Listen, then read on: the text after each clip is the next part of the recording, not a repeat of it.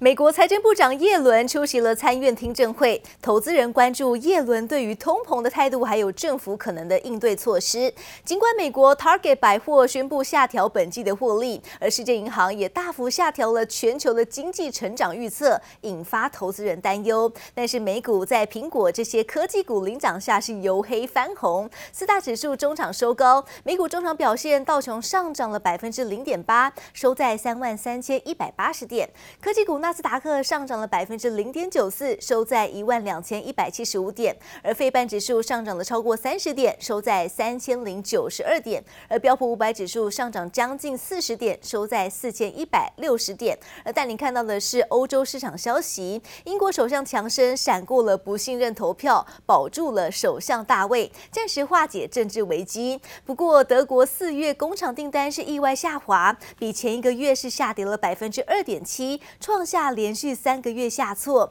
欧股主要的指数尾盘走跌。欧股中场表现，德国股市下跌了九十七点，收在一万四千五百五十六点；而法国股市下跌了四十八点，收在六千五百点。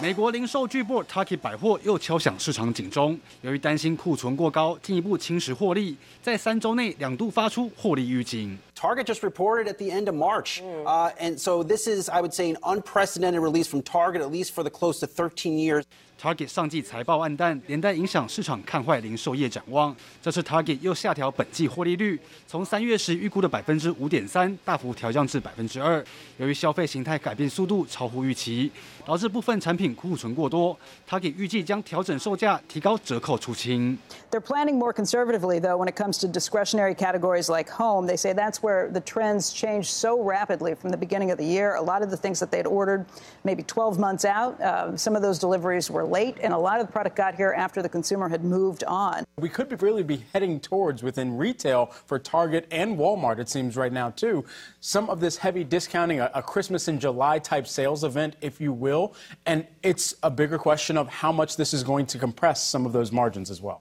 不过，Target 仍看好下半年，预计获利率保持在百分之六，维持全年财测不变。市场快速变化让零售业措手不及，尤其通膨阴霾持续笼罩。美国前财政部长桑莫斯示警，通膨可能比预期更严重。When inflation's been above four percent and unemployment's been below four percent, we've always had a recession within the last next two years. Likelihood is that we're not going to get through this. Uh, With a soft landing now，桑莫斯认为，联准会将采取更激进的货币紧缩政策，才能遏制通膨恶化，恐怕无法避免美国经济面临衰退。记者林波李巧清报道。美国财长叶伦最新表示，美国面临到令人无法接受的通膨水准，要有适当的财政措施来缓解，还甩锅说高通膨不是美国才有的问题。We currently face macroeconomic challenges. Including unacceptable levels of inflation,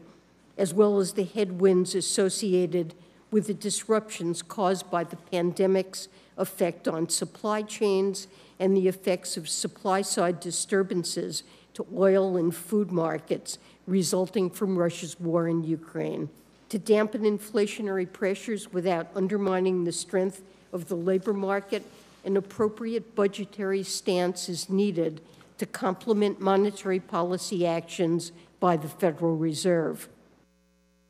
目前正值美国国会其中选举的关键时期，共和党人抓住了美国通膨超过百分之八的问题猛打，更怀疑拜登去年推出的一点九兆美元纾困案造成了通膨高涨。美国财长耶伦在七号在参议院的听证会上作证，极力维护拜登，把高通膨的问题都怪给了俄罗斯总统普廷发动了乌俄战争，并点名汽车市场的价格飙高，还有晶片短缺也助长了通膨危机。而叶伦更喊话国会，在下一年度的预算方案上，要优先考虑到医疗、住房的进行投资，包含改革处方药的定价，或者是对清洁能源提供税收抵免，来降低美国的国民支出，并表明要对富人还有大型的企业增税，弥补预算案需要的支出金额。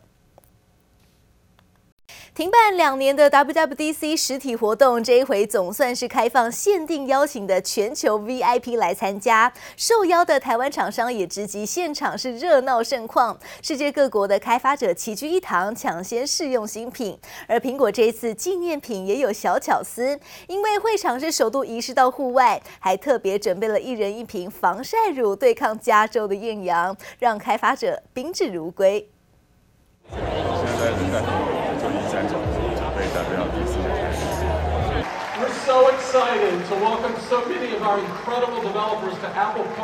人声鼎沸的盛况两年不见了，所有人难掩兴奋，挤满户外会场，透过大荧幕参与今年 WWDC。苹果首度将开发者大会移到户外，台湾厂商也幸运受邀参与。我想今年 WWDC 的准备，他们是准备要在户外的。由于 COVID-19 关系，他要第一次聚集这么多开发者。来自世界各国的开发者齐聚一堂，苹果的伴手礼也充满巧思。疫情的关系，苹果特别为大家准备了这个苹果设计的口罩，一瓶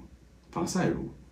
可能是因为加州的天气实在是太好了，艳阳高照。帆布袋和鸭舌帽上头都印有蜂鸟图案，另外像是 WWDC 的 logo 徽章，以及苹果纪念 T 恤等等，现场还有新品抢先上手试用。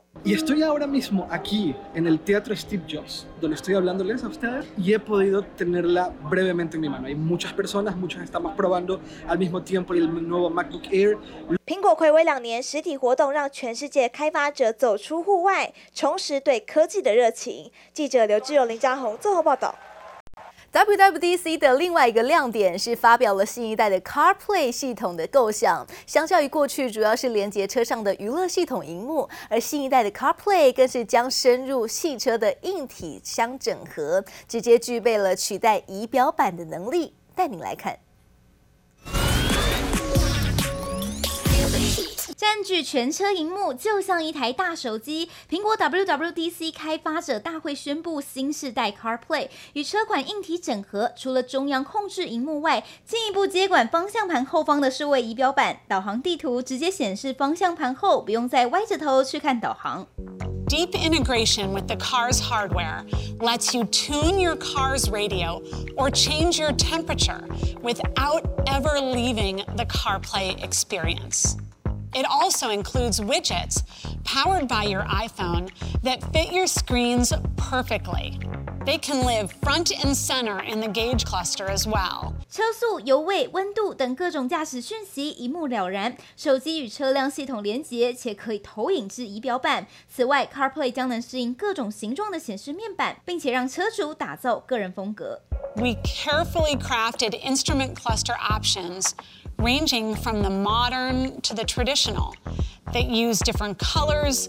dial treatments, backgrounds, and layouts to provide various looks and feels. 可能合作对象包含 Land Rover、宾士、保时捷、尼桑等车厂，预期明年年底开始公布配备这种新版 CarPlay 的车辆。这些车厂预计是在二零二三的下半年会有量产车的发表。那我觉得发从国外的发表到台湾上上市可以买到。我觉得最快最快也要二零二五年才有机会。iOS 和 Android 从手机竞争到车用，Android Automotive OS 作业系统目前应用在 Volvo 旗下车款，GM 集团旗下车款也已经陆续换装，Ford 及 Volkswagen 集团也预期在未来也将改采 Google OS 系统。呃，Volvo Google OS 这套系统，它只有在车车机娱乐系统上面，顶多到导航而已。但是因为这一次。CarPlay 的话，它是跟车的仪表板也有做到整合了，包括仪表板啊，或者手机画面，所以它的整合度，我觉得如果要比较的话，它是会高更高过于 Google 目前的系统上面的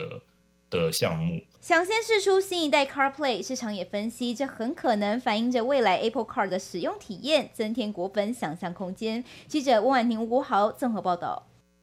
国内的通膨压力升温，主计总处在昨天公布了五月的消费者物价指数 CPI 上涨率来到了百分之三点三九，不但高于四月的百分之三点三八，更是续创超过九年半的最大涨幅。如果扣除了蔬果、能源之后的核心 CPI，则是年涨了百分之二点六。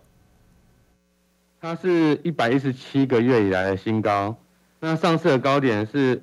一百零一年八月上涨百分之三点四二。那最主要这个月为什么高于上个月的百分之三点八八？主要是大家知道五月天候比较不稳定啊，哦，所以那个蔬菜蔬菜本来应该跌幅会比较大的，哦，因为之前它也是受到之前三四月天候影响，其实慢慢其实有恢复了，但是又遇到下比较大的那个豪雨啊，那水果的价格也上涨，所以主要是因为受到天候的影响，所以它整体的 CPI 的涨幅才会又比那个四月还稍微高一点点。国内 CPI 从去年就屡次突破百分之二的通膨警戒线，近三个月更是持续飙破百分之三。国内通膨不降反升，也势必影响了央行在六月份理监事会的利率决策。台积电跟大力光的股东会今天登场，而同日召开股东会的还包括台化、华硕等五档的千亿元市值公司。因此，尽管今天召开股东会的公司不足百档，合计市值却是高达了十六点二兆元。而面对近期消费性的电子产品需求是降低等市场杂音，董事长刘德英还将亲自出面来释疑，市场静待经营层的谈话。而大力光在今天的股东会，市场关注 i。新机的主镜头规格升级趋势，以及大立光的旺季来临之后，下半年能不能够顺利的走出营运谷底？而另外看到台股量能在昨天跌破了两千亿元，法人就预估低量后震荡，预期指数将会介于月季线间来波动。而大和指出，面对总体经济等各项的逆风，对科技股是保持较为保守谨慎的中立看法，并建议转进三大。类的防御型标的，就是产业领头羊，库存风险有限，还有高值利率。看好台积电、鸿海、联发科、智源、金像电这些十一档个股。接着看到的是手机品牌厂最近就不约而同锁定了电竞机种，Realme 新增了两款新机，其中 GT Neo 3不只搭载了全台首款的联发科天玑八千一百处理器之外，还配备了独立显示晶片。而此外，小米其旗下的 POCO 拥有独特的弹出式游戏键，而华硕的 RG 则是强调荧幕高更新率，也都将陆续推出。棋盘格的纹路搭配鲜艳的亮黄色，将 GT 赛事常见的经典赛车旗帜还原在背盖上。中国手机品牌厂 Realme GT 家族再添新成员，其中 Neo 3T 将搭载高通骁龙八七零处理器，配备有感控温的散热系统。特别的是，只要三十三分钟就能充饱电。而同场亮相的还有另一款电竞旗舰新机。电竞手机新品齐发，除了比效能之外，号称手机界超跑的新品。发表会也找来了香车与美女助阵，而在手机的新机上面的背盖可以看到，它是以双条纹的赛道设计，就连手机的颜色都以知名赛道利曼与萤石来命名。赛车元素搭好搭满，六点七寸的电竞旗舰机 GT Neo 3主打台湾第一款配置联发科天玑八一零零处理器，长时间的高效能运行也能保持低功耗以及稳定的性能，加上独立显示晶片助攻，让玩家在玩游戏时能有一百二十赫兹的高流畅。但专家就认为，电竞手机不能只有效能提升，未来还可以有一些调整，不只是手机内部的功能要做优化，甚至甚至连外观设计要去做整体的一个改变。所以以手电竞手机来看的话，它其实在手手机市场来还是算是相对小众，是因为毕竟没有那么多品牌去。在它的外形上面有去做做优化。除了 Realme 之外，还有同为中国手机厂小米旗下主打平价品牌的 POCO，上个月也推出了电竞机款 F4 GT，拥有弹出式的游戏键以及十七分钟快速充电。还有台湾手机品牌厂华硕也将在七月五号发表今年的第一款旗舰手机 ROG Phone 6，不仅自曝有顶级的荧幕规格，宣传海报上更透露拥有一百六十五赫兹，再度拉高荧幕的更新率，而。随着整体手机游戏的发展，从过去打发时间的休闲类型转向较为激烈的电竞游戏，也让智慧手机开出另一条全新的道路。记者陈昌婷、黄金峰台北采访报道。光宝科在昨天公告了五月的营运表现，随着中国华东地区解封，上下游的供应链出货是逐步恢复，单月的营收达到一百四十六亿元，年增百分之七，是创三年的同期新高。累计前五个月的营收为六百九十六亿元。而另外看到 IC 设计大厂瑞昱，受惠通讯还有交换器晶片的需求强劲，五月的营收来到了一百零四点五一亿元，年增超过百分之二十一。累计前五个月的营收来到五百零六点一四亿元。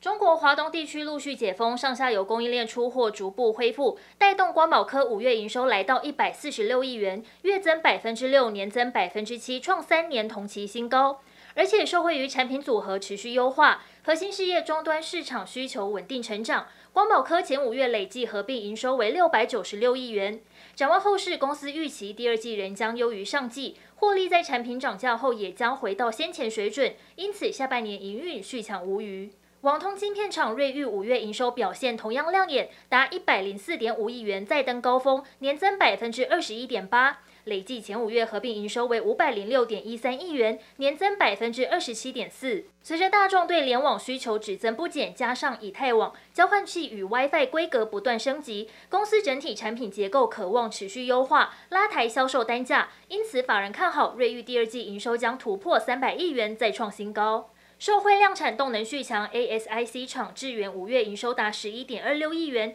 年增百分之一百零一点二九，连续三个月改写新猷，累计前五月营收五十四点五四亿元，年增百分之一百零五点六，预估第二季营收将续创历史新高，且下半年将延续逐季成长态势，毛利率在产品组合大致维持下，也可望守稳在百分之五十的高档。另外，IP 业者 M 三一五月营收达零点九九亿元，也写下同期新高。法人预估 M 三一今年全年营收将年增超过两成。电信宽频设备厂中磊电子七号公布五月营收为四十六亿元，虽然月减百分之五点八，但较去年同期大增百分之四十七。公司指出，在全球布局下，即便遭遇美洲贸易战等因素对供应链的冲击，但因为疫情带动远距在家上班上课，让宽频传送资料需求大增。公司目标今年业绩能够逐季走高。以第二季目前状况推估，中磊第二季营收可能季增百分之十以上，年增挑战百分之四十。记者综合报道。